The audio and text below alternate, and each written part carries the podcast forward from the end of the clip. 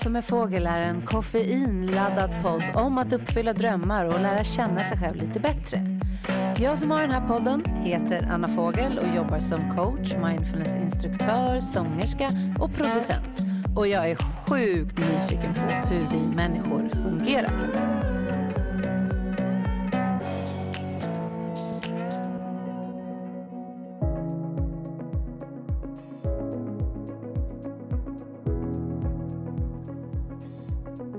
Dagens gäst i En kaffe med fågel är ingen mindre än artisten, sångerskan och låtskrivaren Alina Devicherski. Hon hade ju en jättehit med låten Flytta på dig och eh, släppte nyligen singeln Ingen jävel. Hon är även en av mina absolut bästa vänner. Idag pratar vi på temat prestationsångest och självtvivel i förhållande till sin egen kreativitet. Och vi äter lussebullar och dricker kaffe för det här är ju faktiskt julavsnittet av En kaffe med fågel också. Hoppas att ni gillar avsnittet.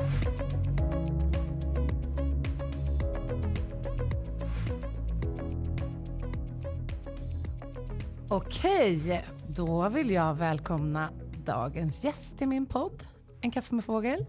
Och det är ingen mindre än Alina Devicherski. Ja, hej Alina! Hej!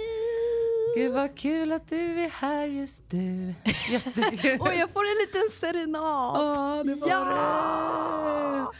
det. För att det här är så himla roligt för vi har pratat om det här ett tag. Och eh, vi har precis snackat om faktiskt hur vi träffades. Mm. Mm. Vi försökte kartlägga år. Yes. Det var inte helt enkelt. Nej. Nej. Uh, jag var inne på något, jag vet inte, 24 och du var inne på 26. Jag vet inte, vad kom vi fram till? Då tänker jag nu när du säger det att det måste nästan vara 25. Alltså för det är ju mitt emellan. ja, exakt. Så 25, 26, 2007. Ja, där någonstans. Uh, kommer du ihåg hur vi träffades? Ja, jag, kommer, jag tänkte faktiskt på det igår. Mm. Uh, för då tänkte jag på det, alltså vårt första möte, encounter. Yes. Ja. Eh, och då var ju vi på Aggregat i Sundbyberg, kulturcentrum där vi jobbade båda två. Yes. Och då gick jag i korridoren förbi och så tror jag Johanna, vår chef, sa så här, kom Alina du måste träffa Anna, hon är ny här och hon ska börja jobba med projekt och så här, ja. mm. Och så kom jag in där och träffade dig och så snackade vi lite. Och sen så gick jag ut och så tänkte jag så här, det, det där måste vara den mest positiva personen jag någonsin har träffat i mitt liv. Nej men det är sant. Gud, alltså. Så jag har jättestarkt minne av det. Alltså att du var typ den trevligaste, mest positiva människan jag någonsin hade träffat. Men gud vad kul. Och också att vi hade så mycket gemensamt på en gång, alltså med dansen och musik och allting. Så vi, vi, det var ju så här på en gång att vi bara blä, hade så mycket att snacka om. Liksom. Men det var så kul. Vi jobbade alltså till er som lyssnar, jag och Alina, på ett kultur, en kulturverksamhet för unga i Sundbybergs stad som heter Aggregat. Mm. Och när jag kom in så var du danslärare. Mm. Och jag skulle ha ansvar för något som hette Fredagslyx som var projekt varje fredag, eller varannan fredag. Mm. Eh, då vi skapade konserter och sånt tillsammans med ja. ungdomarna. Och sen så när vi var där så hade vi, höll vi också en del kurser. För jag kommer ihåg att du och jag höll kurs i eh, musikproduktion och skriva låtar och sånt också. Mm. Mm. På något lov. Säkert. Mm. Vi gjorde ma massa grejer faktiskt. Ja. Och kul, alltså jag kan så fortfarande sakna aggregat ju. ja. Vi har ju kontakt fortfarande också med några andra kollegor. Ja. Som, eh, jag saknar ju fortfarande den tiden. Ja. Jag tror också jag har romantiserat tid. den tiden och bara såhär, åh, då var jag lycklig och allt var bra. ja. liksom. Men det var en helt fantastisk tid. Ja, det var det. Mm. Det var jättekul. Mm. Och sen så har vi gjort massa andra saker. Så vi har körat på varandras låtar. Mm. Vi har varit, jag följde med dig när du skulle hålla workshop med Popkollo. Mm. Eh, vad har vi mer gjort? Eh, så, vi var i så, Gotland och gig, på Gotland och giggade ihop. Ja, då var du min DJ yes. och äh, drummer. yes. och sen så spelade ju du och Jörgen med Little Boxes med mig på Höj rösten. Höj rösten som var typ en så här, po eller politisk. Det var, det var för att främja att folk skulle gå och rösta liksom. Ja, i Vita bergsparken. I Vita bergsparken. Ja. Då kompade ni mig. Ja, Ja. men så, vi har gjort så mycket kul ihop och vi är Mm. även vänner så vi har gjort mycket annat roligt också. Ja, det har vi gjort. Men idag tänkte vi så här, eh, jag och Lina funderade på vad vi skulle ha för tema och det finns en sak som vi brinner för båda två. Och det är ju kreativitet och skapande men det vi också har tänkt på är eh, att det kan vara förknippat med självtvivel. Och att det inte alltid är så himla lätt när man är sitt eget yrke så att säga. Alltså man är sitt instrument. och Nej, det blir så gud, himla personligt. Jättesvårt. Och så hade vi sett en undersökning från Record Union som gjorde en undersökning bland independent musiker och artister där det visade att 73 procent led av psykisk ohälsa. Gör ett inlägg. Ja, För jag trodde också att det var independent, men sen när jag läste Nej. den idag, då tror jag att det var bara generellt musikskapare. Okej, ja. Tror Bra att jag, du sa det. Mm. Faktiskt. Mm. Ja. Det sätter ju saker i lite ett annat ljus. Exakt. Då är det bara generellt folk som sysslar med något kreativt som Ja. mår skit helt enkelt. Exakt. Exakt. Eh, och det var ju inte så roliga siffror. Och största delen av dem handlade om att man var rädd för att misslyckas, eller Mm. hur? Precis, 73 procent alltså av eh, de som led av psykisk ohälsa då, Mm. eh, var ju just rädslan att misslyckas. Den största delen, ja. Den största delen var Exakt. det. Ja. Och det andra var oro för pengar. Mm. Mm. Vilket är ju fullt förståeligt. Mm. Exakt. Ja, men helt eh, eh, galet. Men vi tänkte faktiskt snacka lite om det idag, eller hur? Och vi har också sagt att vi kommer intervjua varandra. Så vi ställer, vi har ett samtal om det här. Eh, men också så här, vad kan man göra då för att om man nu lider av självtvivel när man är en kreativ person och eh, alltså hur kan man göra för att hantera det? Mm. Och ångest då. Och Ja. sånt som kommer med. Exakt. Ja. Ja. Eh, Men vad var dina tankar då Lina när du läste undersökningen?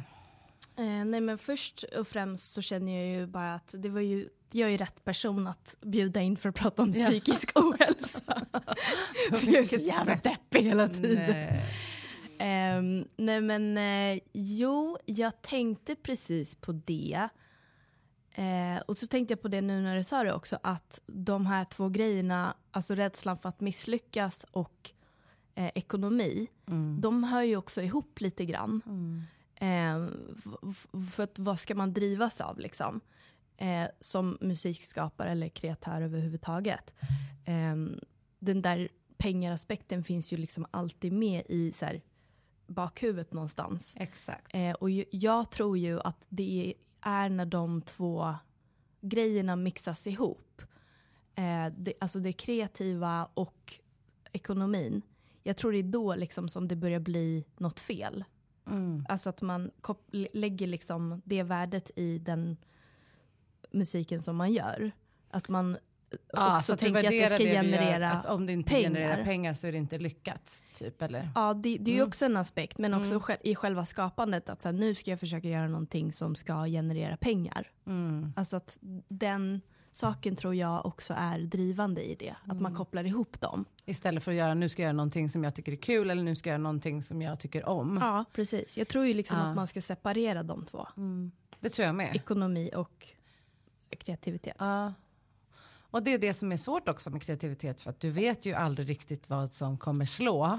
Nej, Så att även när du är väldigt uträknande så är det ju inte säkert att det slår och då har du ändå kompromissat med dig själv Mm. liksom, för att göra någonting som slår. Exakt. Så kanske det ändå inte slår. Nej, det är Det- liksom aldrig värt det. Nej, det är jättesvårt. För det är ju verkligen typ roulette.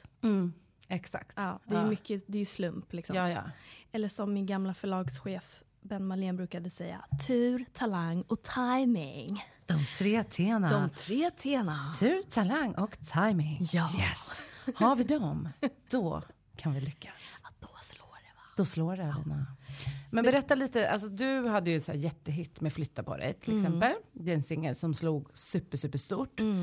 Eh, och det kan man ju säga då att yttre framgång behöver ju inte betyda att man mår jättebra inombords. Mm. Nej. Eh, och det kanske till och med kan koppla, om man har en jättehit, Mm. så hör man ju många människor, om det är en hit, om det är musik eller om det är en bok, att sen när du ska göra nästa grej Mm. Så kan det ju komma en massa tankar om att man måste ha lika mycket plays eller det måste gå lika bra och att det, det kan skapa prestationsångest. Ja, det är ju en klassiker. Ja. Den, Var det svåra det som du gjorde hos dig eller? den svåra andra skivan. Ja, exakt. Eh, ja, alltså det spelade in. Mm. Eh, sen var det också typ att jag var väldigt så här, dränerad eftersom jag hade jobbat så sjukt mycket liksom då under den tiden när det var så stort och liksom turnerat och skrivit. Så att jag var ganska dränerad. Eh, och sen den här pressen då och eh, det som hände för mig var ju att jag bara blev helt anti istället. Att så här, jag hade ingen lust att liksom göra någonting som ens var likt eller skulle ens försöka vara någon hit. Eller så här, så att jag blev ju bara väldigt anti.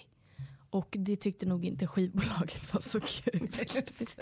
Nej. De bara, hallå, rid på den här vågen Evelina. Ja men typ liksom. Mm. Så då, då gjorde ju jag en liksom jättepolitisk så här, EP med bara, typ, som var typ rock. Eller så här, Mm. rockpunk. Eh, för jag kände liksom att jag hade ingen inspiration att så här, fortsätta på samma typ av grej. Eh, helt enkelt. Nej. Nej. Eh, så men det kan man väl också säga, det är ju en prestationsångestgrej då att följa upp någonting. Det är det ju. För att det är ju i relation till Exakt. någonting som har hänt Exakt. innan. Liksom. Så Ja. att, Så din reaktion blev att göra tvärtom helt Ja. enkelt? Mm. moget. Ja, fast jag tänker att nej, men det är väl inte så konstigt att man reagerar så. Jag tror att Nej. det är vanligt också. Men sen är det också, alltså jag tycker ju att jag hade lite otur. Att det var, För att det var ju första låten som jag släppte som artist. Som blev liksom mega. Så det kan jag tycka är lite otur också. För jag tror som musikskapare och kreatör och artist och allt att man behöver liksom tid att så här, växa och hitta sin grej och så här, bli bekväm i det och ba, ba, ba. Eh, och jag fick ju liksom aldrig den tiden då, att så här, ha den tiden att så här, utveckla utan det var ju bara bam och så är det, ja nu ska du göra det här. Det där tror jag är en så viktig poäng. Men det kanske man inte vill. Nej, och just att du har inte hunnit utforska då Nej, ditt sound eller vad du vill göra. nej precis. Så det där tror jag är, inte alls konstigt Nej. att man reagerar så. jag hoppas inte det. Nej, För då betyder det att jag är jävligt konstig. det är du inte. Tack. Du är inte konstig. Nej men exakt, nej men eller hur? Nej men visst, alltså man kommer ju alltid på, liksom, man är ju inte bara på ett sätt. Nej. Eller hur? Alltså, man kommer ju alltid på nya eh, infallsvinklar som man vill testa. Man liksom, sen tror jag liksom, ju längre tid man håller på så, smält, så smälter det väl samman om man liksom hittar kanske sina grundstenar och sådär. ja, Eller hur? Verkligen. Mm. Du har ju också varit med i olika band och så. Ja gud, jag har gjort så många olika saker. Och jag kommer ihåg eh, i början så var jag mycket så här att jag ville inte typ göra något. Eller jag tänkte mycket så här att om jag ska släppa något måste det vara 100% jag. Mm. Eh, och det blev jättesvårt. Mm. För att det jag gjorde kändes som, ja, det var en del av mig, men var det här verkligen jag musikaliskt? Mm. Alltså jag ställde mig den frågan jättemycket. Så här, Är jag en popartist eller är jag en soulartist eller är jag en klubbartist? Och jag typ funderade så mycket över det så att ingenting jag gjorde blev, var liksom tillräckligt jag. Ja, jag fattar. Ja. Verkligen.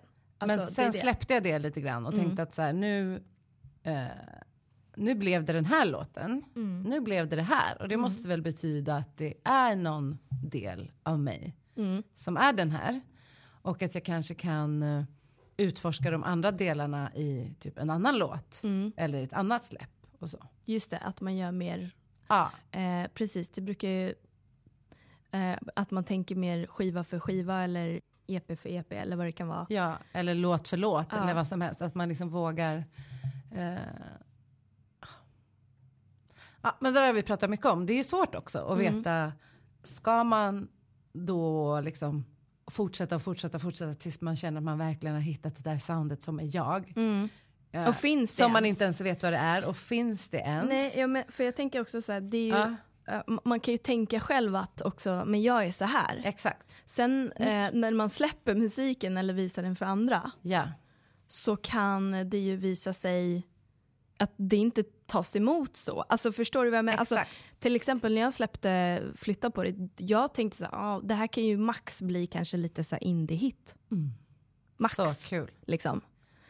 Men, så, så det är ju i relation till andra människor. Alltså, så man kan tänka någonting om sig själv men det är ju först när det kommer i kontakt med andra som det blir till om man säger. Ja, verkligen. Nej, men också att låta saker bara komma och flöda. Mm. Det tror jag är min nya melodi. Att liksom låta, låta det som kommer komma. Men det känns ju skitfriskt. Ja. Verkligen. Ja, och ibland är det en låt på svenska och ibland är det en låt på engelska och låta det som kommer komma. Sen Mm. så förstår jag att om man har en större karriär och mer following så kanske man börjar tänka mer på saker. Mm. Att typ eh, det ska passa in eller sånt. Mm. Eh, Men det, ja, jag tror inte det är bra ändå. nej, jag tror inte heller det Nej. behöver vara det friskaste sättet Nej. om man vill skapa det bästa Nej, av precis. sig själv. Liksom. Det, och sen som vi snackade om också innan, Mm. som vi sa, alltså det i relation, sen kommer ju här in med att ha någon begränsningar, eller hur?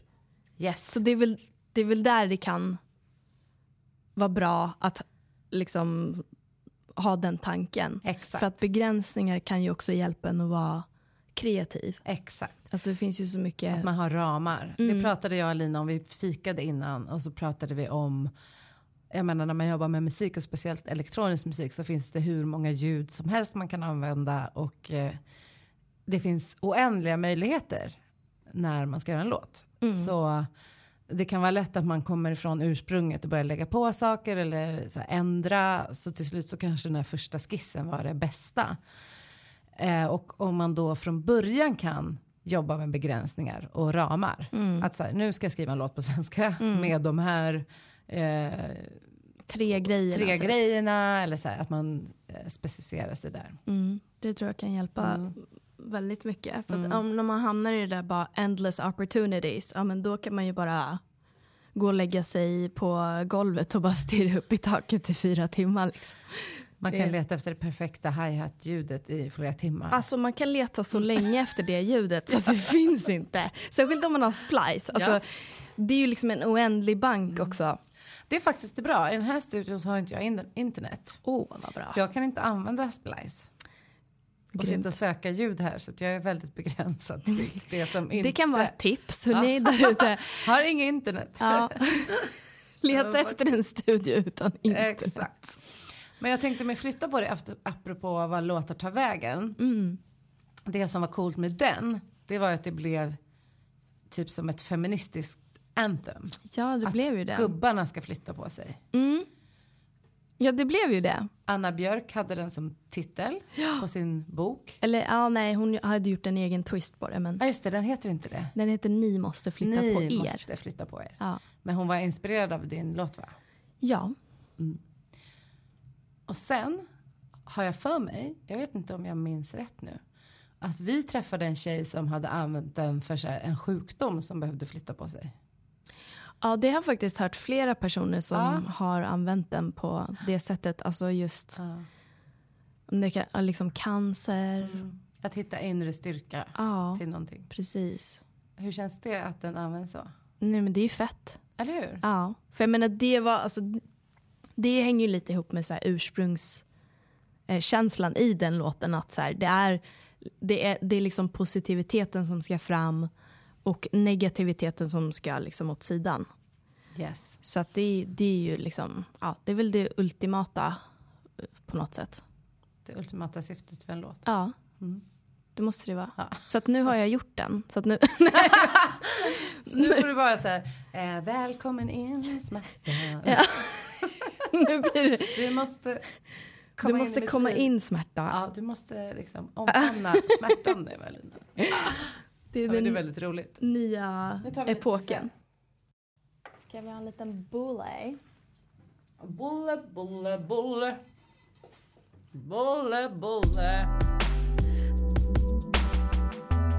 Nu har vi tagit en uh, liten kafferast. But we're soon almost back. Ska bara tugga ur våra lussebullar för det här är ju julavsnittet. Så Ja. att, eh, vi var tvungna att ta lite lussebulle. Lite socker. Ja. Nej men jag tänkte på, på att så här, du är ju väldigt bra på att vara positiv. Mm. Vad, liksom, eh, vad har du för eh, strategier för att liksom stay positive?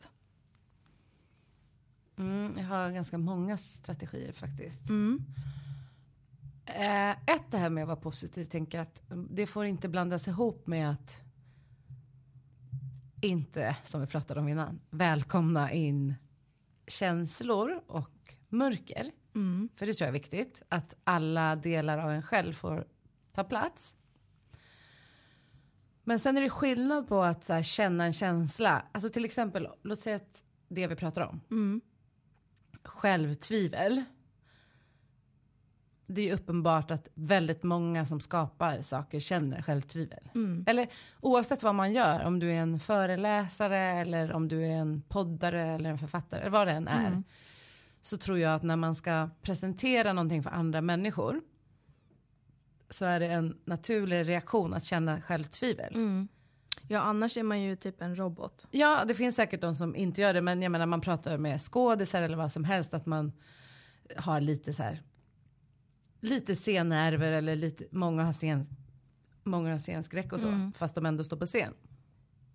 Och då tänker jag att min strategi är att låta självtvivlet vara där, men att inte låta det äta upp mig.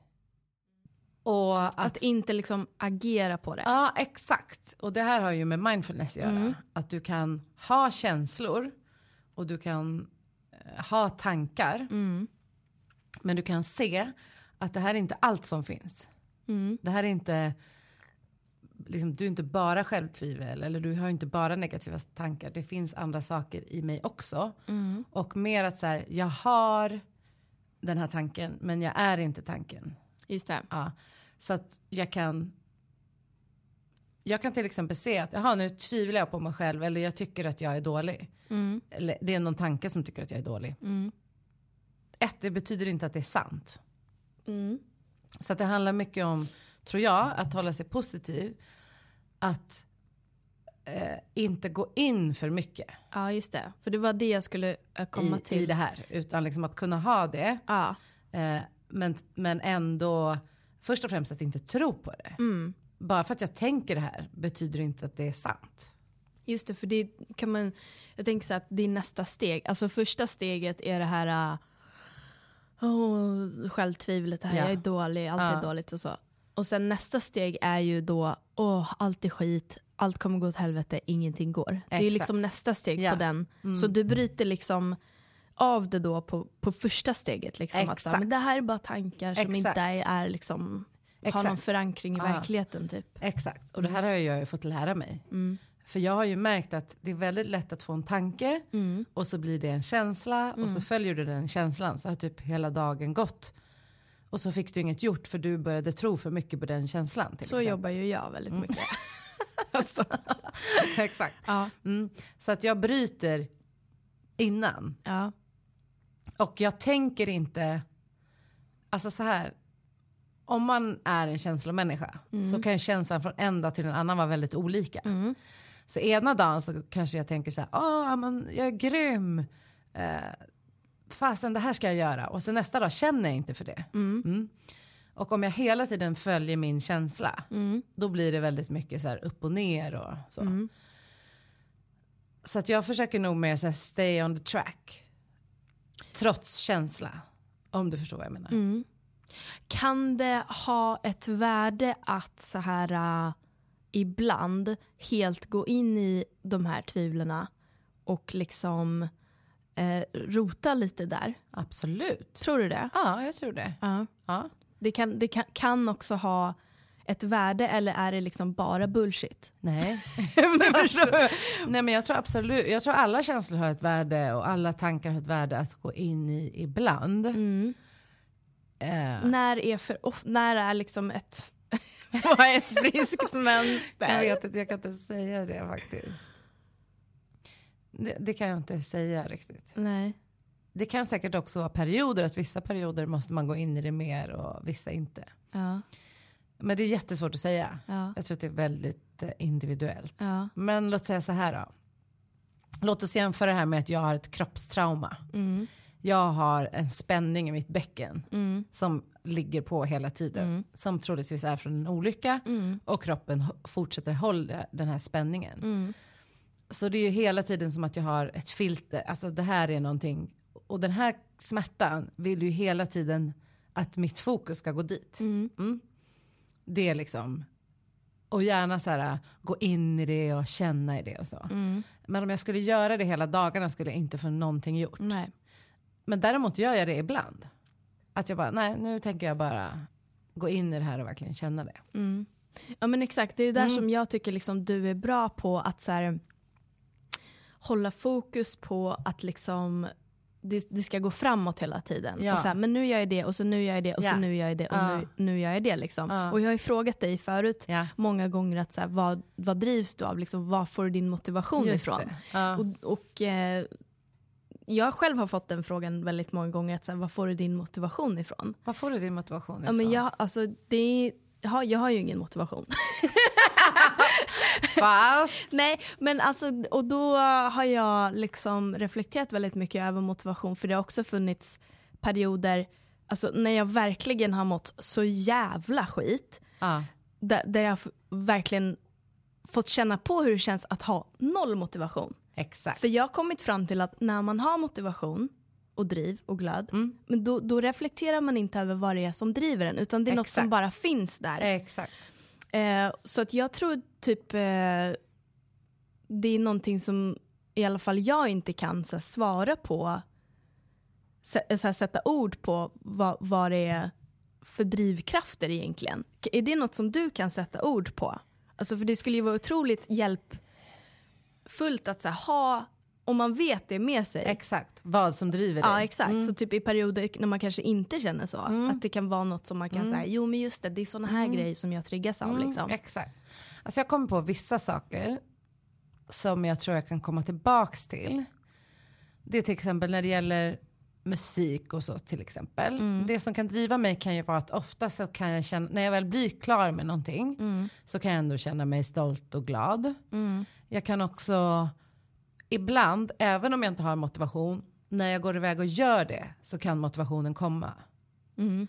Och det är någonting jag vet. Alltså till exempel, jag har inte motivation att gå och träna. Men jag kan få motivation av själva aktiviteten. Eh, och jag tror att jag vet om det nu. Så därför lyssnar det är igen det här att gå emot. Att inte lägger så mycket värdering i så Alltså, här, här, jag har inte lust att gå och träna, då gör inte jag det. nej, man går inte in i det helt Nej. enkelt. Utan så här, jag har inte lust att gå och träna, men jag kanske går och tränar ändå. Och sen efteråt så bara, jädrar vad bra det kändes. Just det. Och det kan ibland funka med mitt, om jag ska skriva eller någonting också. Att ibland handlar det bara om att sätta mig ner och göra det. Men sen också ibland har man ju bara pissiga dagar. Och man fick ingenting gjort. Men då igen så tänker jag att det kommer. Men din grundtanke brukar ändå vara så här att du liksom bara gör Ja, oavsett. ja, Och försöker liksom bara go about your day ja, och liksom ja. bara okej nu, nu. Som en robot. Jag bara går... Nej, ska Nej. Nej, jo men det är nog min ja, grundtanke. men Och det det, är där har jag bra. Mm. fått hjälp med i terapi faktiskt. För att där har jag fått hjälp med just så här att bara för att jag har en känsla, Mm. ja men det här är nog inte rätt eller det här är inte det liksom. Eh, jag är verkligen förespråkare för att man ska lyssna inåt. Men jag tror jag har börjat lära känna skillnad på också. Mm. När det är så här, det här är fel väg att gå. Eller det här är bara någonting jag inte har lust med just idag. För du vet hur det kan vara ibland. Om du mår dåligt och så ligger du hemma. Det är inte alltid det bästa är att fortsätta bara ligga hemma. Nej gud nej, det är ju, det är ju Det verkligen kan ju tvärtom. verkligen vara så här, ja. nej gå ut på en promenad, Ja. städa lite, eh, ta en kopp kaffe, alltså gå och träna. Och det är där man hämtar energi. Ja. Så jag tror att jag får mycket energi i att göra. Mm. Faktiskt. Och jag tror att det har jag lärt mig, apropå motivation, så har Mm. jag lärt mig att det finns någonting i att ja, men vara i hantverket eller göra som ger mig energi. Mm. Men jag håller med, det kan vara jättesvårt att sätta fingret på vad Va- som ger motivation. Vad som är motorerna liksom. Ja, men sen så tänker jag mycket på det här vilket state jag är i. Mm. Alltså vilket tillstånd jag är i. För att ofta när man har mycket motivation, kan ju handla om att man är i ett tillstånd från början där man mår bra. Ja, det är det jag börjar misstänka. Ja, och då kan jag tänka lite mer så här, hur kan jag förflytta mig från det här tillståndet till det här? Och ibland så kanske det är så här, nej, idag får vara en sån dag jag inte får något gjort. Och då ska jag försöka imorgon. Men att, eh, ja men att tänka då så här, hur, hur kan jag förflytta mig till ett tillstånd där jag faktiskt känner mig mer motiverad? Och då kanske det är just så här fysiska grejer för mig. Typ träning, eh, meditation, att liksom göra någonting för att hamna mer i att jag mår bra. Mm. Vad har du för sådana strategier? Eh, nej men nu fick jag en annan eh, tanke nu när vi pratade om det här. För, för att koppla till det här med psykisk ohälsa Ja. bland upphovsmän och musikskapare. Och, Ja. eh, att det där med att må bra. Ja. Alltså för, för att eh, jag tänker att det kan finnas också en eh, Alltså det finns ju någon så bild av liksom den här musikern som bara mår skit hela tiden och bara äh, liksom så att man går in i det liksom och ehm, att det, det, det, liksom, det finns en så gammal ro- romantiserad bild av den här Exakt. liksom, eh, musikern som bara lever det här hårda livet liksom. Eller mår skit. Och jag, jag, kom, jag, jag kom att tänka på eh, att jag förut faktiskt kunde tänka att så här, jag kan inte skriva om jag mår för bra. ja, just det. Och så här, kunde typ, men det är nog bra, jag ska nog gå in i det här, alltså så jag får mer så här, bara, äh, liksom så här. Eh, och jag har senare tänkt på, och då kom på att jag faktiskt läste en till studie om det där, att det är um, bevisat att det är precis tvärtom. Alltså att man gör sin bästa musik och är som mest kreativ när man mår bra. Det där är så intressant. Ja, väldigt. Ja. Eh, och det hänger ju nog ihop med det här livet också som man lever då. Man sitter i en mörk studio själv och eh, man kan ofta få också, i alla fall jag kan få det och då antar jag att många andra också kan känna samma sak. Att så här, man kan få tvångstankar att man kan inte gå ifrån studion. Alltså man måste ju göra det. Man måste Exakt. göra klart Ja. det. Man måste göra mer. Man kan inte gå. Nej, jag kan inte gå och träffa mina kompisar. Nej, jag kan inte exakt. gå och göra det. Det som skulle jag kan inte gå och träna. Nej, för jag måste till studion liksom. Och jag måste vara i studion hela tiden. Och eh, det där tror jag kan vara liksom en, en, en faktor. Verkligen. Att det är svårt att liksom slita sig och förstå att så här, men det är, det är faktiskt en, en sak som kommer göra att jag blir bättre på att skriva, att jag blir mer motiverad, att jag får mer kreativitet om jag bara kan gå härifrån.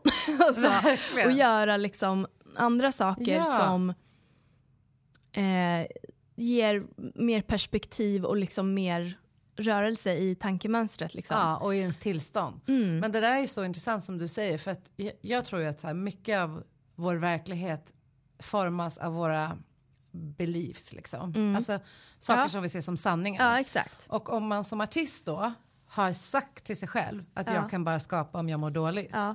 Då blir det ganska läskigt att må bra. Ja, precis. Alltså, Ja. då, är det en, då tänker jag att det är en del av en som kommer vilja hålla fast vid att alltid må lite dåligt. Mm, exakt. Alltså för att man tänker att om jag mår för bra. eh, Så tappar jag den här, eh, liksom, vad ska man säga, då tappar jag den här liksom feelingen eller vad man ska säga. Ja, exakt. Att man är så nära sina känslor Ja. eller whatever. Ja, exakt. Nej men så det, det kan ju vara en befrielse att tänka att eh, det är inte så. Nej.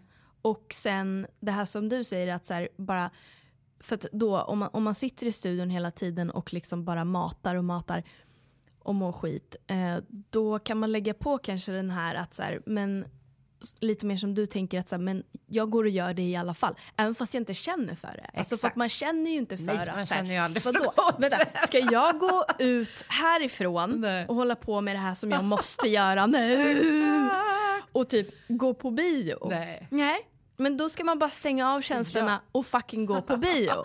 Stänga av känslorna, det är mitt tips. Nej men, Ja.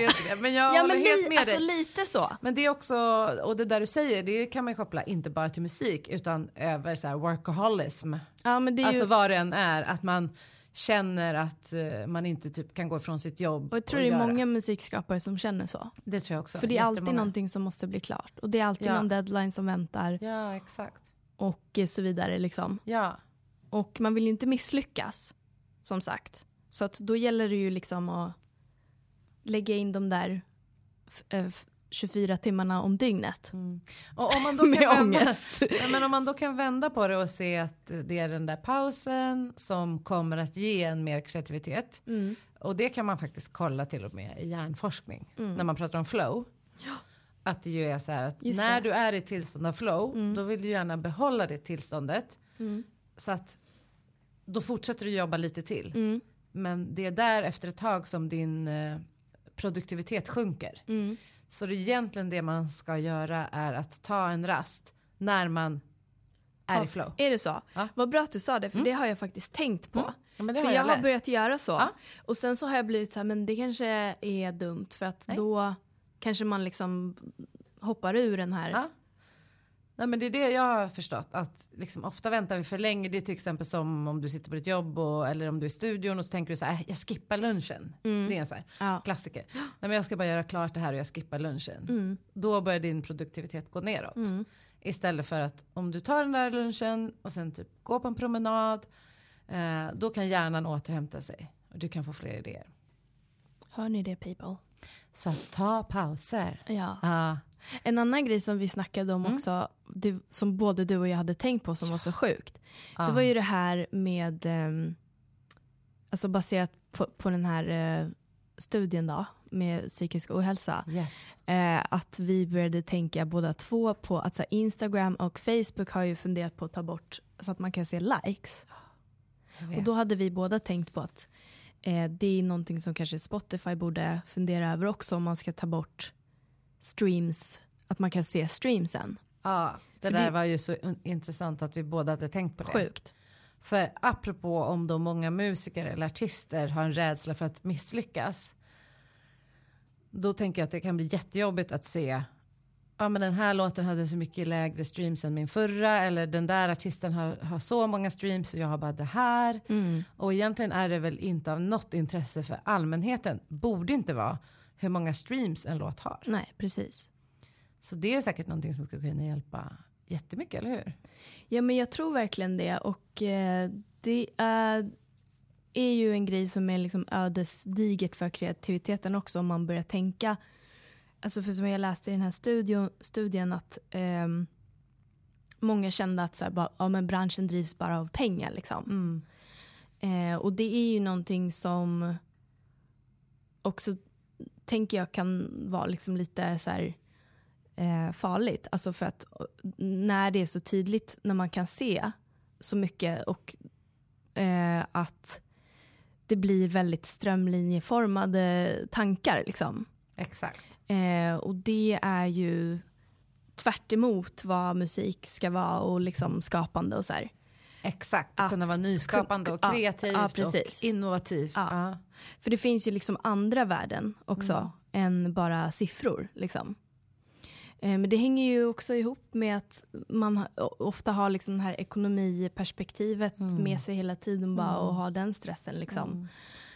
Men jag tycker det är jättebra som Instagram nu testar. De har väl inte helt gjort det i Sverige än. Jag tror Nej. att vissa har fått det på test. Ja.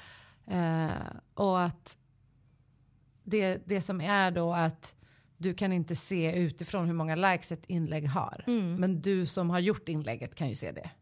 Jaha, okej. Mm. Är det så det är? Så jag kan ju veta Jaha. hur många som har gillat. Okej. Liksom. Mm. Men jag tror att det ändå hjälper.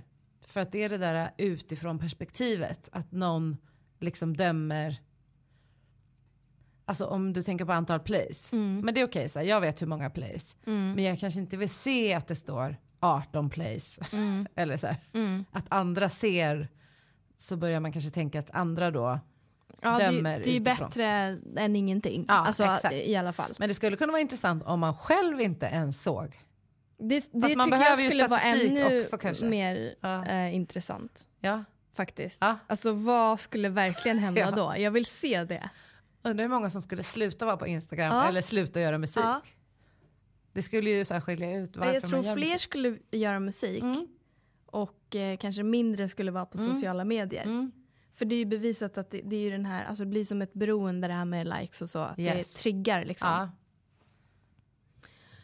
Eh, och så, jag vet inte, kan, kan det vara på samma sätt med streams? Alltså att det blir som ett, att, som ett beroende liksom kolla hur mycket streams man har. Det, jag vet inte om det är samma Nej, mekanism där. Jag tror inte jag det är tror typ beroende. inte det. Jag tror det är mer att man kanske jämför sig. Ja, mer så och liksom Ja. kanske bli mer... För du får inte upp i mobilen så här, pling, nu kom det en till som lyssnar. Nej, kan man- exakt. Nej. Eller på, på Spotify for Artists kan man i och för sig, då får man ju så här i början Mm. att man kan se första veckan hur många som lyssnar hela tiden. Mm. Jag tycker det där, alltså jag tycker vi skickar med det där till Spotify. Det skulle faktiskt vara intressant att testa. Ja. Eh, Fundera på det. att fundera på det Spotify. Spotify. Och eh, nu tar vi en till kaffebullerast. Mm, det gör vi. I need it. Mm. Ja. ja men vi är tillbaks från kafferasten. Det är mycket kafferaster i en kaffe med fågel. Det måste det vara. Faktiskt. Så jag ska kunna göra själv för sitt namn. Och Faktiskt. jag och Alina var på kaféet och jag beställde en, vad sa vi? Mocha frappe latte. Mocha frappe Min, minus, minus decaf, S extra frost. with CBD oil in it. Riktig Ja. LA-kaffe. Ja, nej men jag beställde en havre cappuccino. Men eh, Med en enkel espresso. yes, Jag bara what? decaf. Nej det var det inte. Nej, det var inte decaf. Nej, eh, mycket kaff. Och jag tog en With sån, caff. som du sa, en riktig sumpan-kaffe. Bryggkaffe. Snutkaffe. Vi är från blå linjen, det är faktiskt kul. Ja. Jag är från Kista och Solna och du är från Sumpan. Yeah baby. Men du tog en riktig snutkaffe. Då sa jag till Alina, det här var väldigt Sumpan-style. Utan att ha några fördomar alls om hur man är Sumpan. och jag körde lite mer LA-style Ja. på mitt kaffe. Totally. Men var var vi någonstans? Jo... Jo. Ja, gud. Jag blackout. Vad pratade vi om? Var var vi någonstans? Vi pratade om Spotifys och likes. Att Just det det. skulle kunna vara ett sätt för människor som skapar att må bättre. Vi gav Spotify lite tips på hur de kan förbättra sin verksamhet. På hur ni kan förbättra er tjänst. ja, precis. Jag hoppas den här podden då får ligga kvar för den går ju att lyssna på via Spotify. Nej, Ja. Spotify, vi tycker ni är jättebra. Nej men alltså jag tycker faktiskt det är väldigt bra av Instagram och Facebook, det är ju samma företag nu för tiden, men att de ändå tar ansvar och ser att så här, men gud det är så många som mår dåligt. Exakt. Vi måste Vad kan göra vi göra någonting. som plattform? Sjukt bra. Det är jättebra. Shout out. Ja, det är jättebra. Eh, men om jag frågar dig då Alina, för du har då också lidit av egna självtvivel. Och nu Hela har du tiden. ganska nyligen släppt en singel, Mm. Ingen jävel. Och jag fick en känsla, nu blir det här spontant, för att det här, precis när du släppte den, Mm. och jag känner ju dig, Mm. då fick jag en känsla av att den var så här lätt. Mhm. Att Mm. den hade eh, att, den var så här, att den hade kommit till lätt. Att den kändes väldigt så här, bara naturlig och Ja. lätt. Var det en sån låt som kom till dig lätt? Ja men det var det nog. Har jag rätt? Det, har, det, det gjorde den faktiskt. Mm. För så kan det också vara när man skapar. Att vissa saker kommer till en lätt. Mm. Och ibland får man kämpa mer. Jo men eh, det, den var nog ganska lätt. Ja, Det kanske tog två dagar eller något sånt Ja. att skriva Ja. klart den. det är ju coolt. Ja, det, det var skönt. Mm. Det är ganska ovanligt för mig. Det, Det jag brukar ja. ofta ta ganska lång tid på Mm. mig. Och, Mm. Ja, men den hade en så här, ah, liksom inte lättsam som på sätt. mm, jag Oh, fattar, du oh, menar att djup. det var plast i tuggummi-pop. Jag fattar! jag visste det! Jag visste att alla Alltså den var så ytlig. Exakt. Då kommer självtvivlarna in. En Nej. grym låt ska jag säga till alla. Men. Men eh, apropå självtvivel då. Mm. Hur har du hanterat dina självtvivel? Ja, inte alls. Inte alls. Jag fortsätter att alltså tvivla. det är en väldigt bra strategi. Nej men eh, ha, ha, vad har du liksom tänkt kring dig själv? Ja, jag tänker så här att... Eh, alltså om att tvivla på sig själv. Alltså, och ändå fortsätta. Mm. För det Ja, har men du ju jag- ändå gjort. Jag vet, alltså det är, jag kan ju inte ge upp. Alltså det är helt sjukt. Jag har försökt i flera år nu. Jag bara, men nu slutar jag. Ja, men nu lägger jag av. Ja, men nu lägger jag av. Ja, men nu lägger jag av. Men jag fortsätter i alla fall. Jag vet inte. Nej. Jag vet inte varför, var- varför jag inte kan eh, bara ge, ge in till eh, tvivlet helt och hållet. Nej. Eh, utan jag bara fortsätter. Jag tror det är för att jag ändå tycker att det är så himla kul. Exakt, för det var det jag ville sätt. kolla, komma till Ja. också så att apropå vad som driver Mm. den. Eh, saker kommer ju med baksidor och framsidor. Mm. Och om vi tänker då att självtvivlet är en baksida. Mm. Det är jobbigt att man ska presentera saker för människor, man ska stå på scen inför människor. Apropå att vi är, eh, har tusentals års gamla hjärnor så är det ju fortfarande det här bli utesluten ur flocken och det är inte konstigt tänker jag att när man gör publika saker att man känner självtvivel. Mm, nej, precis. Men då att man ändå fortsätter måste ju betyda att det finns någonting i det eh, som är värt att kämpa för. Ja, men jag tror verkligen att eh, det är den här... Alltså om man inte tycker någonting är tillräckligt kul, då ger man ju upp. Till exempel så har jag för, försökt lära mig att spela både piano och gitarr. Yes. Alltså jag har gått lektioner liksom och så här. Men jag har gett upp varje gång när det kommer till skalor. Plus en här. Jag har inte heller klarat det. Nej, Nej. för att jag tycker inte att det är tillräckligt kul. Exakt. Och då liksom, då ger man ju upp. Ja. Så jag tror ändå det är det som ligger i grunden att så här, Mm. man måste tycka att det är så roligt. För att bli bra på någonting, alltså det är som med dans också. Det ligger ju många timmar bakom. Och Mm. Exakt. finns det inte då det här att man tycker att det är så sjukt kul i Nej. slutändan, då, då finns ju liksom, och då ska man ju ge upp också. Alltså man ska ju inte hålla på och traggla med någonting som man tycker är tråkigt. Det där tycker jag du har en poäng för det där har jag tänkt på med mig själv. Jag brukar säga till Jörgen, alltså min man som spelar gitarr väldigt bra. Jag önskar att jag kunde spela piano men jag har inte riktigt haft disciplinen att lära mig. Och då har jag sagt till honom, men jag var aldrig bra på det här med disciplin. Han bara, men du tränade ju dans typ fem dagar i veckan. Alltså, det är inte disciplinen det är fel på.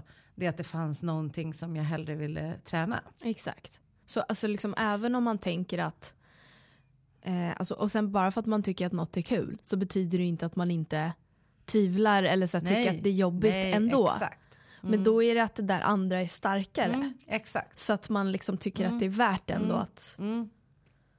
Exakt. Ja. Eh, och sen att, men sen så tror jag ibland när det gäller till exempel instrument. Då kan det också handla om att ta sig förbi den här perioden då man är dålig. ja. Alltså det kan bli Ja, ja. roligare. eh, Just när man ska lära sig spela ett instrument så kan det bli roligare efter ett tag. Så kan det verkligen vara också. Ehm, så att, ja, man, man kanske ska så här, om man tycker att något är tråkigt ska man fortsätta lite till Exakt. för att se om det kommer något Det är bättre typ som sen. när man köper en bok. Ja. Vissa böcker, Mm. de fångar den inte i första stycket. Nej, det är som med serier också Ja, ibland. och då kan du lägga ifrån dig den på en gång eller så kan du bestämma dig för att jag ger det här en några kapitel in Absolut. innan jag väljer om jag vill fortsätta ja, läsa. man ska ju aldrig eller en en serie. gång. Mm. Herregud. Det kan man ju inte göra. Nej, Man får köra Ja. lite. exakt. Men eh, jag tänkte på det här, ehm, du är ju personlig coach och mindfulnessinstruktör och sånt. Eh, Så då tänkte jag på det här om, för att knyta till den här ehm, psykisk ohälsa bland musikskapare. Vad finns det för trick man kan göra om man är rädd för att misslyckas? Eh, Då återkommer jag igen till det här att jag sitter verkligen inte inne på alla svar men som jag tänker då är det att erkänna att rädslan finns. Alltså, Alltså, inte, ja, du ska vara rädd. du ska, Du ska vara vara jävligt rädd. Alltså förstärk rädslan. Nej det menar jag inte. Nej, men, alltså, du ska, Börja med att förstärka Förstärk- rädslan. alltså, det gäller att Alltså, bli ännu räddare än vad du redan är. Nej, men om jag ska vara lite seriös eh, så tror jag att det handlar om, men du vet det här, om du försöker trycka undan någonting då förstärks det. Ja. Det är jag ganska övertygad om. Att om vi har en rädsla, att bara tänka så här, jag är inte rädd, det kanske inte hjälper. Utan snarare att se det som, inte vet jag, som ett litet barn du ska hålla i handen typ. Mm. Att den här rädslan Typ finns. Det går bra. Ja, lite så. så här, hålla den i handen så här. Det är okej att vara rädd. Nu ska du ställa det här inför alla människor eller du ska släppa en låt. Eh, det kanske till och med är normalt att vara lite rädd. När du ska utsättas för allmänhetens blickar eller vad det är. Eh, att du är rädd för att det inte ska gå bra och är rädd för att inte misslyckas. Men att ja, på något sätt göra det i alla fall. Och sen tänker jag ibland att man kanske också kan utmana sig så här lagom mycket i steg. Mm. För det är någonting, om jag tänker om jag jobbar med coachingklienter. Jag tycker det finns ganska mycket så här nu att man bara ska så, bara kasta sig ut och bara feel the fear and do it anyway och bara ja, ställ dig på en scen inför 10 000 pers liksom. Men Mm. om man inte har stått på en scen inför 100 pers, alltså att man också kan eh, eh, utvidga sina gränser successivt. Mm. Och det finns ju något man pratar om så här eh, comfort zone där jag är helt bekväm med det, det här jag känner till. Och sen finns det en zone där jag växer och utvecklas. Men sen finns det ju någonting utanför det som är panic zone. Alltså du är så långt utanför din trygghet så att du får panik. Och men det är kul för att det var ju det som stod i den här studien. Ja. Att de flesta av de här eh, personerna som baserat studien på s- som ha- led av psykisk ohälsa, de var ju i det här panikstadiet. Ja, exakt. Så att det, det snackade vi om också. Ja. Det här med den här eh, Maslows behovsteori, Ja, den här trappan. exakt. Att eh, som musikskapare och eh, så här, man, man lever ju liksom on the edge på något sätt Ja. hela tiden. Man är liksom högst upp på den där hela tiden. och du kanske här inte kan ha en trappan. dålig dag på jobbet för att du liksom Man måste prestera. måste prestera. Ja. Nej men så att jag tror på det där att eh, utmana sig. Man kanske måste ta ett kliv tillbaka Ja, och liksom komma ur den här panik... ja. För inte att man inte ska ha stora drömmar. Nej, det är ju Liksom så. jättesvår balansgång det där. Man ska ju liksom Mm. satsa och liksom ha stora drömmar och ändå eh, inte ha för mycket prestige, lägga för mycket värdering i Nej. att så här, koppla ihop sig själv med ehm, framgång eller... Exakt, för det är det det handlar mycket om att när du är ditt instrument, alltså när du till exempel sjunger. Mm. Om någon säger så här, ah, det där var en dålig låt. Mm. Det är så väldigt kopplat till din själ och dig själv. Ja. Så det är väldigt svårt att inte koppla det till sitt värde. Mm. Eh, men att på olika sätt träna på att faktiskt separera sig själv från det. Just det. Tror jag är jättebra. Det och att inte låta sitt värde definieras av framgång. Nej. Men sen tänker jag också på att det kan vara ensamt. Mm. Så jag tror på att söka stöd. Mm. Alltså jag tänker så här att det borde finnas fler grupper för eh, frilansande musiker till exempel. Mm. Och jag tänker bara om du är till exempel kvinna i branschen så finns det ju nu mer och mer Facebookgrupper och så. Mm. Där man faktiskt kan prata med varandra. Mm. Eh, så det är också kanske för den här rädslan av misslyckande att så här, prata med varann och se att här, det är fler som känner så här. Mm. Och det tror jag gäller för allt typ lidande. Mm. Att om man kan känna sig mindre ensam så blir det lättare. Ja. Och hantera. Det, det är nog en stor del av det, att Mm. man är väldigt mycket ensam. Eh, liksom. Men sen så finns det ju andra saker som inte är så konstigt. Alltså det är ju en stor ekonomisk otrygghet också. Som spelar in liksom. Mm. Eh, Exakt, så då kopplar man även ihop, alltså man kopplar ihop misslyckande med eh, si, alltså sin person Exakt. och man kopplar ihop det med ekonomin också. Exakt. Så det blir liksom double trouble. Mm. Och sen är man i den här panikzonen hela tiden. Fan, vilket liv. Exakt. Men det kanske också är det du sa faktiskt, att så fokusera också på, när jag tänker på det här rädslan att misslyckas. Jag har hört om en författare också som har sagt det, att du måste liksom fall in love with, eh, alltså du måste älska relationen mellan dig och musiken. Mm. Eller relationen med, mellan dig och att skriva. Mm. Om du är författare så måste att skriva vara viktigare än att lyckas. Ja, just det. Och som jag sa till dig, jag håller på att läsa en bok just nu som handlar om inre motivation. Why we do what we do. Mm. Mm. Och då eh, stod det här, eh, jag kan läsa snabbt, om en eh, baseballspelare. Mm. Jag måste bara tänka, jag bara homerun det är baseball va? Ja.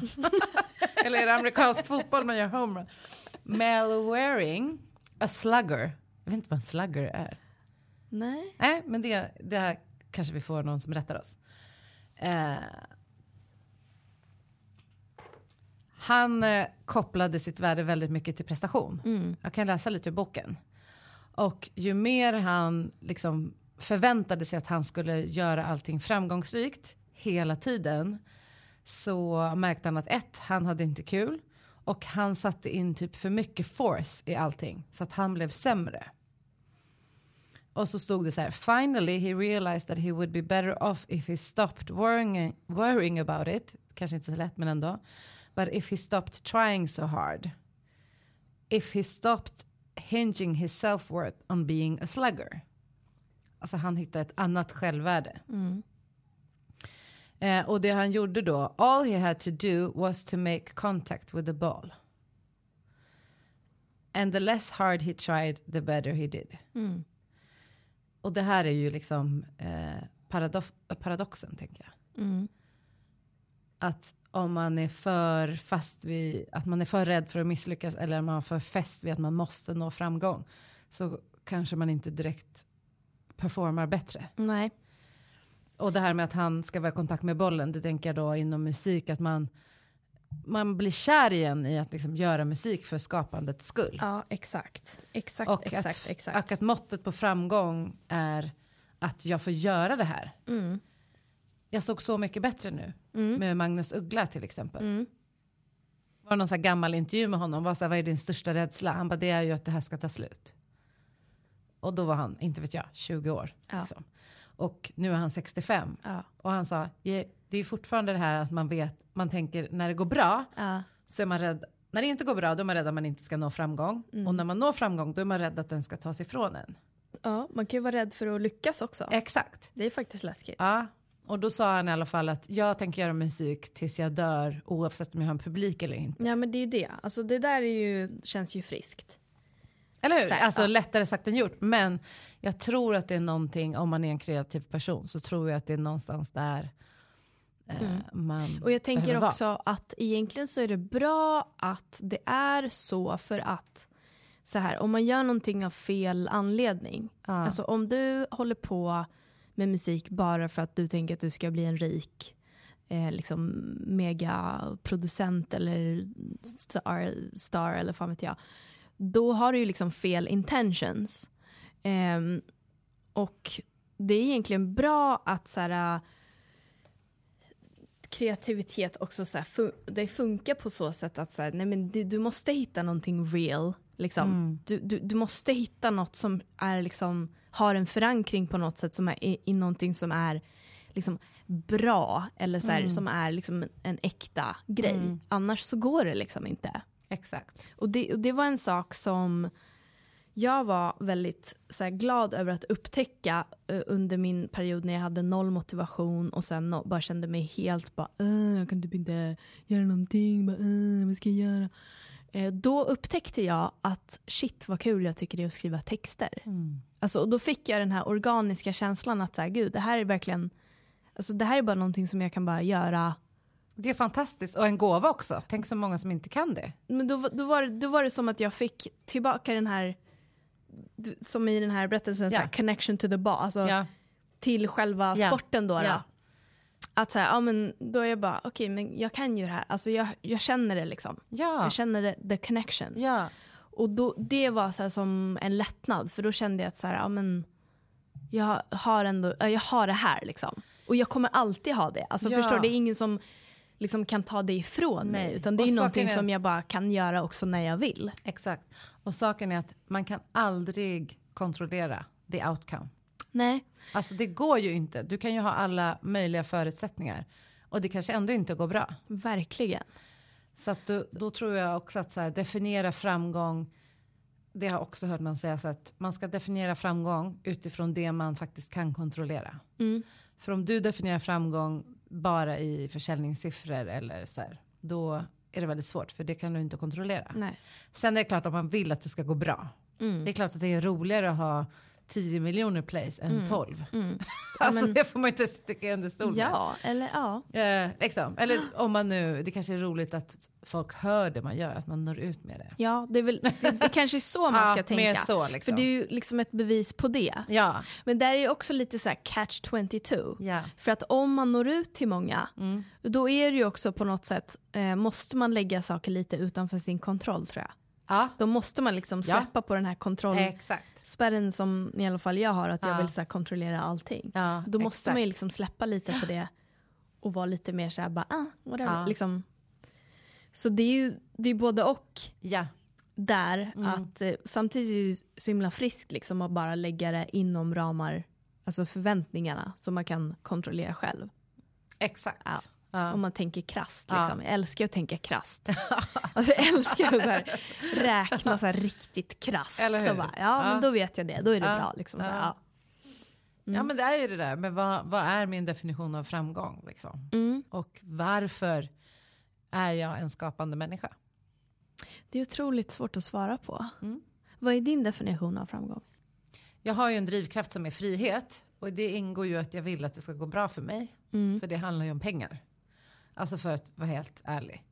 Alltså jag, Att bli ekonomiskt oberoende? nej det behöver inte betyda så mycket pengar. Men jag vill väldigt gärna kunna leva på sånt jag tycker är kul. Mm. Alltså väldigt, väldigt gärna. Mm. Och det, det har jag alltid varit beredd att kämpa för. Mm. Eh, och det är väl där min definition av framgång är. Att kunna spendera mina dagar på att göra sådana här härliga grejer. Som att sitta och prata med dig. Eller ha min coaching, mina utbildningar. Att göra saker som jag skapar och som kommer ifrån mig själv. Det är Mm. min definition av framgång. Och att inspirera många andra. Mm. Eh, och jag skulle nog göra det ändå, även om jag inte kunde leva på det. Men det är ju så att kan man leva på det kan man ju lägga mer tid på det. Alltså då behöver jag inte ha ett annat jobb också. Nej. Och s- Så att det är klart att det spelar in. För att jag vet att har man ett heltidsjobb och ska göra allt annat på kvällar och helger, det är ju en fråga om ork också. Absolut. Så att min definition av framgång är mycket att faktiskt kunna leva på det jag gör, men att faktiskt här, hur jag spenderar min tid. Mm. Att lägga det på saker som verkligen betyder någonting tror jag. Mm. Mm. Det, tro, det tror jag eh, många, alltså de flesta så här, typ som håller på med musik då och egna Ja. kreatörer. Ja. Det, det tror jag de flesta skulle definiera. Ja. Alltså det är väl det man kämpar mot, att så här, ja.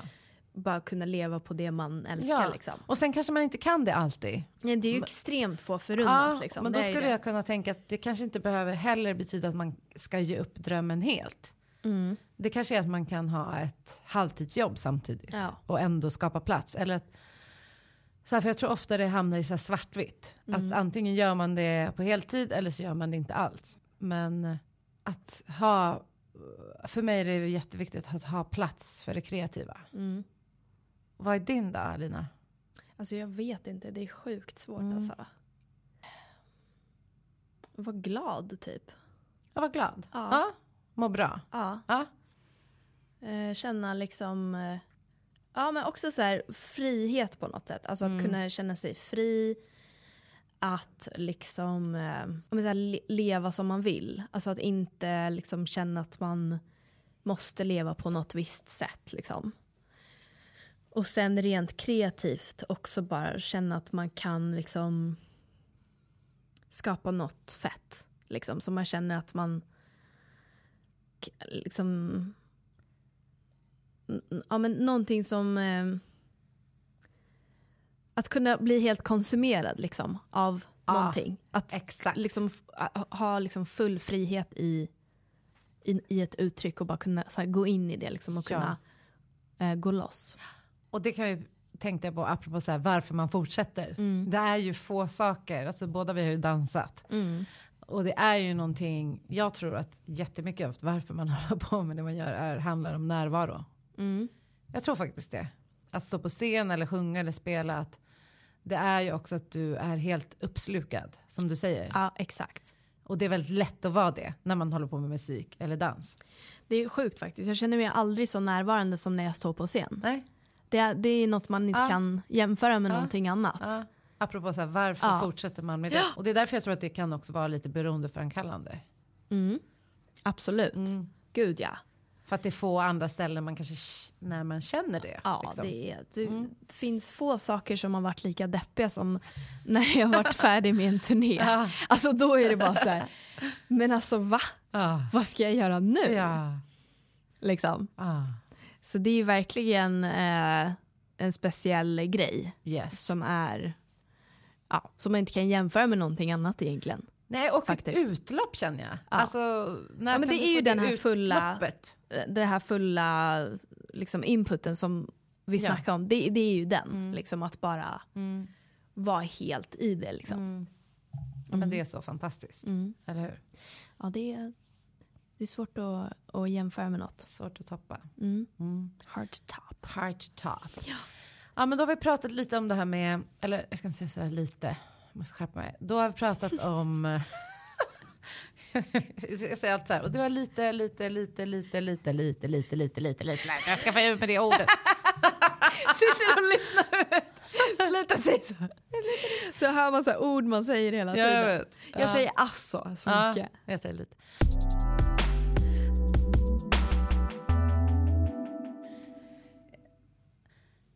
Men ska vi prata om det här med eh, någonting som jag har tänkt på mycket. Det är ju det här med förväntningar på sig själv. Vad har jag för förväntningar på mig själv? Är de realistiska? Vi ska såklart drömma stort. Men om den där drömmen då blir någonting man aldrig når så kanske känslan är att man aldrig är i fas eller aldrig får lyckas. Ja, då blir känslan att man då misslyckas Exakt. om man har för höga förväntningar eller mål som är, inte är rimliga, Exakt. som är ouppnåeliga. Exakt. om man sänker ribban istället, inte säger att man inte ska ha mål, men man har mer rimligare mål som man faktiskt kan uppnå, då kommer man ju att lyckas. Exakt. Ja, Så att man har ett mål som är som går att nå. som går att nå. Mm. Så att man kan få känna att man faktiskt lyckades. Och typ bryta ner det lite mer så här steg för steg kanske också. Ja. För du kanske kan vara där den här stora drömmen är. Det kan man inte kontrollera. Det kan vara om tre år, kan vara om tio år. Mm. Eh, men att du ändå kan bryta ner dina mål för att du kan få känna att du har lyckats. Du gick lite framåt varje år till exempel. ja, precis. Mm. Då, då tänker jag så här, då är man ju verkligen sin egen lyckas smed. Mm. Alltså man själv eh, bestämmer då sin framgång. Ja, Eller vad, vad, är det, vad är det att misslyckas eller att, eller att nå sina mål? ja. De står ju direkt proportion till det andra. Mm. Och så här... Um, eh, jo, det finns ju inga garantier in, när det kommer till kreativa saker. Nej. Alltså man kan ju lägga ner hur mycket tid och ork och sig själv. Alltså du kan liksom gå in i väggen för någonting och ändå inte få ut någonting av det. Mm. Alltså det är inget som säger att man får någonting tillbaka. Det finns inte den garantin. Nej. Eh, så det är ju liksom eh, i direkt proportion till det, det, det finns ju inget samband mellan Hur mycket du lägger ner och att du måste få framgång för det. liksom. Nej. Nej. Så man kan investera jättemycket tid att nå ett mål men det är inte en garanti att jag når det. Nej, det beror, ju, det beror ju på vad det är för typ av mål. Eller hur? Exakt. Alltså, Ja, om det, om det, det, vad viktigt är, nu när vi snackar så tänker jag så här, vad viktigt det är att definiera sina mål. ja. För att om du inte gör det, då kan Nej. du gå runt med en konstant känsla av att du är misslyckad. Och du har inte nått fram. Nej, bara för att du, vad var det för mål du hade? Hade Mm. du något mål? Alltså vad är det du har misslyckats med? Hur kan Eh, du bedöma det? Hur kan du ens bedöma det? Ja. Då Hur går man vet du när du är framme? hur vet man när man är framme? Ja, då kan man ju bara gå runt hela tiden och bara ha den feelingen liksom. Inom coaching så pratar man mycket om läromål. Mm. Att istället för att titta liksom, ah, nu har jag nått hit så ser man vad har jag lärt mig det här året till exempel. Mm. Vad har jag lärt mig om mig själv? Vad tog mig framåt? Alltså jag tycker det är ett väldigt fint sätt att se att hela livsresan handlar om att utvecklas Mm. som människa egentligen. Det är ju mer framgång Mm. eh, än att liksom, Än att bara jaga något, någonting. ja, det är ju verkligen inte framgång. Nej. Och bara jaga något och känna sig konstant stressad och misslyckad. Liksom. Det. Ehm, Och då kanske vi landar i det vi har pratat om innan att om det inte finns några garantier att allt det jobb du lägger ner på ditt kreativa arbete faktiskt kommer att ge någonting i form av eh, liksom, ekonomisk trygghet. Det kan man, kan man ju inte veta men man kan jobba för det. Ja, Chansen blir absolut. större om man jobbar för att skapa Absolut. det. Liksom. Men då kanske vi ändå kommer tillbaks till att, att just hitta kärleken till liksom, hantverket. Ja, och vet du vad jag tänkte på nu Mm. också? N- eh, när vi sa det, att eh, det, det står inte i relation till hur liksom man kan eh, lägga ner hur mycket tid och själ som det bara går och ändå inte få någonting tillbaka Mm. för det. Också, om man inte vet vad man har för mål, då är det ju svårt att eh, lägga full fokus på någonting. Exakt. Alltså för då blir ens energi så spridd Ja, istället för att lägga all sin energi på någonting smalare. exakt. Då kan du ju verkligen ge 100% full fokus. Ja, och det är det här äh, att göra bara nästa steg hela tiden. Ja. Vad är nästa steg för mig att komma till det här där framme och vara i det? Ja, men nästa steg är att få klart de här två låtarna. Ja. Eller nästa steg är det här. Så att man bara, Och då är det någonting du kan kontrollera själv. Att du tar dig dit. bra. Ja, men så spännande. Men i alla fall. Eh, jag ska fråga dig en sak Alina. Mhm. Mm. Om du kan svara på det. Det vad, vad har du för drömmar nu? För den här podden handlar ju om drömmar. Jaha. Bli biljonär inom ett Ja. år.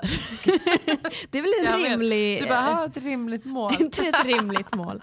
Bara hur? Bara, jag vet Ja. inte. Bara, kör, jobba jävligt hårt. ja. Oh my god. Eh, drömmar. Ja, jag skulle vilja få klart och släppa en EP. Härligt. Och sen åka ut och spela lite. Gud vad kul. Det är min liksom dröm just nu. Mitt fokus just nu. Mm. Mm. Fantastiskt bra fokus. Tack. Då hoppas jag att jag får komma på spelningen. Absolut inte. Nej, det vill jag inte ha där. Ja, Du är VIP. jag är VIP, jag Ja. får komma. Ja men gud vad kul. Ja det vill jag väldigt eh, gärna göra.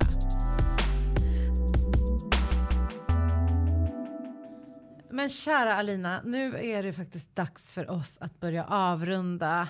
Så tråkigt. Ja. Ja. Boring. Boring! Så vad tror du om att vi summerar det vi har pratat om? Ja men det är alltid bra. Om hur vi tänker. Det är alltid bra. Mm. Att få en eh, liten Mm. så här... ah, Och vad handlar summeringen om då? Vad du kan göra om du är rädd för att misslyckas? Ja, men det vi har pratat om mest Mm. är ju typ den grejen. Alltså Exakt. så här, ah, psykisk ohälsa typ. Ja, Om och hur man kan må skapare. bra i sitt skapande. Ja men exakt, typ Ja. vad, vi, Vad vi tycker. vad vi gissar på. Vad vi gissar. ja, men så här, vi vi går, utgår ju från oss själva och så får man ta till sig det man vill, eller hur? Ja. Så tycker jag. Ja. Ja. så tycker jag. Ja. Vad tycker du? ja men jag tycker Ja. det är väl typ Ja. Så där vi landar. ska jag börja då? Mm. Jag tänker det här att hitta kärleken till musiken eller till hantverket oavsett vad det är. Är otroligt viktigt. Det är en, eh, en så här skön grej att, att luta sig mot. Exakt. Mm. Ja. When all else fails. Yes. ja, verkligen. Okej vänta, varför gör jag det här Ja. egentligen? Liksom? Ja, Mm. exakt. Alltså hitta tillbaka till sitt varför, varför man håller på. Mm. Mm. Grunden, Mm. kärnan. Mm. Mm. The core. Eh, sen har vi ju snackat om också att man inte ska tro på allt man tänker. Just det. Så, så här, om du tänker så här, fy fan vad bra jag är. Tro inte på det då. det är det jag tar med mig. Min negativa hjärna. Ja, nu nu är du lite för är- glad Alina. Nu är du lite för peppad. Kom ner på jorden. Nej, det är alltså tvärtom. Det är tvärtom guys. Yes. Man, man ska alltså inte gå in i de här grejerna för mycket. Inte ta nästa steg. Nej, exakt. Mm. Om man får en tanke om att man inte är bra nog så kanske faktiskt den inte är sann. Och egentligen är det strunt samma om den kanske. inte är sann eller inte. Nej men egentligen är det strunt samma för huvudsaken är om den är hjälpsam. Ja, men Hjälper det mig framåt? precis. För Nej. så här är det ju. Du är bra nog. Exakt. Vi är bra nog. Exakt. Ja. Mm. Så tro inte på allt du tänker. Det är bara tankar. Mm. Ja, sen har vi snackat om det här med att ha stora visioner men realistiska mål. Mm. Den tycker jag faktiskt är väldigt bra. Mm. För att vi ska drömma stort, vi ska ju liksom expandera och tänka wow vad är det bästa som kan hända. Mm. Men eh, att ha realistiska mål så vi får känna att vi lyckas. Mål vi kan nå. Ja, alltså mål som, om man så tänker krasst, att man verkligen ser att så här, jag kan faktiskt lyckas med det här målet. Kan man fira lite också? Ja, då Fira kan man ju få känna sig framgångar. Ja. eh, lite duktig och liksom Yes. fatta att man kan faktiskt åstadkomma något. För alltså så här om man alltid har för höga mål så går man ju runt med en konstant känsla av det. Mm. Så att om man, om man sänker ambitionsnivån, det betyder inte att man inte så här, har något driv eller så. Nej. Snarare tvärtom, Mm. Mycket bra. tänker jag. Mycket bra. Så det är en grej. Ja, sen har vi snackat om också hitta stöd i andra. Ja. Alltså att så här, liksom det är alltid bra att, att snacka med andra som håller på med samma grej och så här, Ja. ventilera sin ångest. Ja, och vi ska inte behöva vara ensamma när vi mår dåligt. Nej. Och det är faktiskt en bra grej för att jag tänker så här om alla går runt och är rädda för att misslyckas då kanske man inte heller vill så här, snacka med andra om det för då kanske man vill verka lyckad inför andra. Då Exakt. kanske man inte vill säga att man har ångest hela tiden och mår skit och sånt där. Och sen går alla runt och har det och sen, Mm. Så superviktigt. ja, så man kan liksom ventilera med varann. Ja, Mm. mycket bra. Sen så snackade vi om en till grej, apropå vad du sa. Mm. Att vi får inte glömma att leva också. Ja. Om du sitter där i källaren i studion och aldrig kan komma loss och tar ut i friska luften eller träffar dina vänner. Alltså att det ska finnas ett, att ha ett liv utanför sin, sitt kreativa skapande. Mm. Mm. Och då kan man tänka också att det bara gynnar ens kreativa skapande. Yes. Så då kan man göra om det liksom till en positiv grej Yes. istället för att känna att man får ångest och dåligt samvete om man går från studion. Då kan man tänka att så här, ja, men det här kan vara någonting som kommer göra positivt för mig i jobbet. Ja, absolut. Ja. Mm. Så gå, gå upp från den där studiostolen. Gå på, gå på bio. Ja, ska gå, vi göra snart också. Vi Ja. sitter också i en källare. Ja, och vi har ju snackat också om så här, äh, värdet att så här, hålla fokus och eh, fokusera på sin grej. Liksom. Eh, och inte försöka... Eh, det här vi har snackat om att det är utanför ens kontroll i vilket fall som helst. Så det viktigaste är att man bara plisar sig själv. Alltså att man inte försöker plisa alla andra. För då plisar man faktiskt ingen. Exakt. Mm. Så är det ju. Mm. Så att vara sann mot sig själv i det man gör helt Ja. enkelt. Mm. Och att inte ge upp har vi också. Jag vet inte hur mycket vi har pratat om det men jag tänker att det är en viktig ingrediens i när man vill uppnå drömmar vad det än är. Att vill man verkligen någonstans och längtar efter någonting. Så här, saker kan ta tid. Mm. Så det är viktigt att kunna hålla ut och inte ge upp om det är någonting som vi verkligen, verkligen vill göra. Ja, precis. För det är inga lätta grejer som vi snackar om, att man vill uppnå. Nej, exakt. Alltså det vi snackar om det är liksom extremt få förunnat. ja, Så det är inte lätt. Så Men det är klart att det kommer krävas mycket. ja. Men då får man exakt. inte ge upp. Nej, Nej. exakt. Fortsätt lite till bara. Mycket bra. Jo. Och sen så snackar vi också om det att om man mår för dåligt så är det väldigt viktigt att man söker professionell hjälp. Precis. Ja. För att ingen ska behöva gå runt och må så dåligt som man bara... Äh. Precis, och det stod det faktiskt också om i undersökningen tror jag att de mellan 18 och 25 mådde sämst. Men också hade, var de som sökte hjälp mest sällan. Så det kan ju verkligen vara en viktig grej att skicka med. Att Mm. om man mår så dåligt att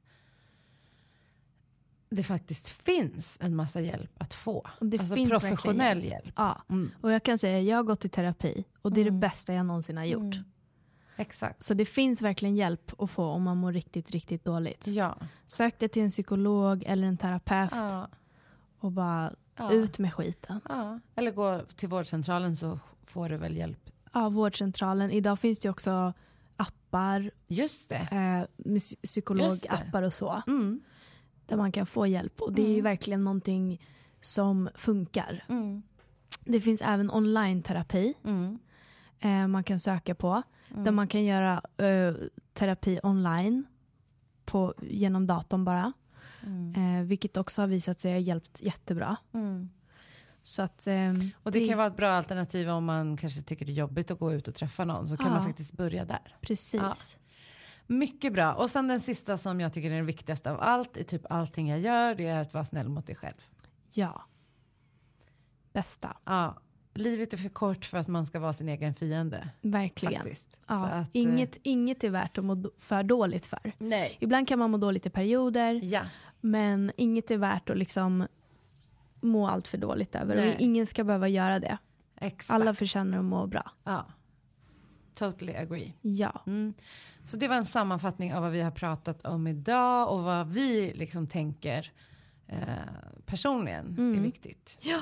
Och eh, nu är det här sista avsnittet innan jul. Oh my god. Men innan då, Alina, om, var hittar man dig om man vill följa dig? Ja, Finns fin- det på sociala medier? ja men det gör jag faktiskt. Jag finns på Instagram. Vad heter du där? Det heter jag Alina Dev. Yes. Och på Facebook så heter jag väl bara Alina Devecherski tror jag. Ja.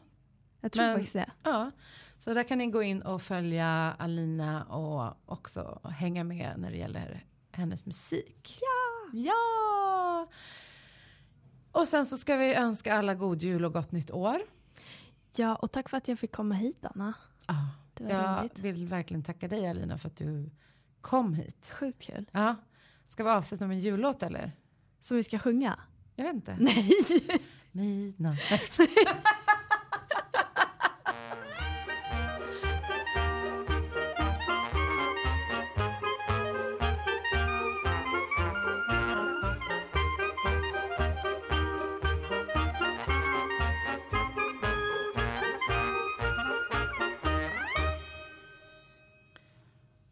Alina, jag vill ju verkligen tacka dig för att du har kommit hit till podden. Ja, Fantastiskt roligt. Sista avsnittet för den här säsongen. Tack så jättemycket. Ja men jättekul. Ja, det var Sjukt kul kul. att prata med dig. Ja. Ja. Och eh, vi önskar er som lyssnar, vi kan väl säga så här, hej till alla lyssnare, tack för att ni har lyssnat. God jul och gott nytt år. Och ha det så bra. Och ha Ta hand om er. Ta hand om er. Hej då.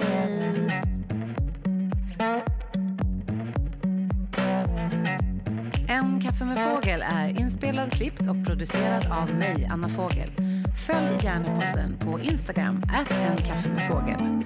Vill du komma i kontakt med mig för kurser, coaching eller andra samarbeten? Kontakta gärna mig på www.byannafogel.se anna.byannafogel.se eller gå in på Facebook med samma namn.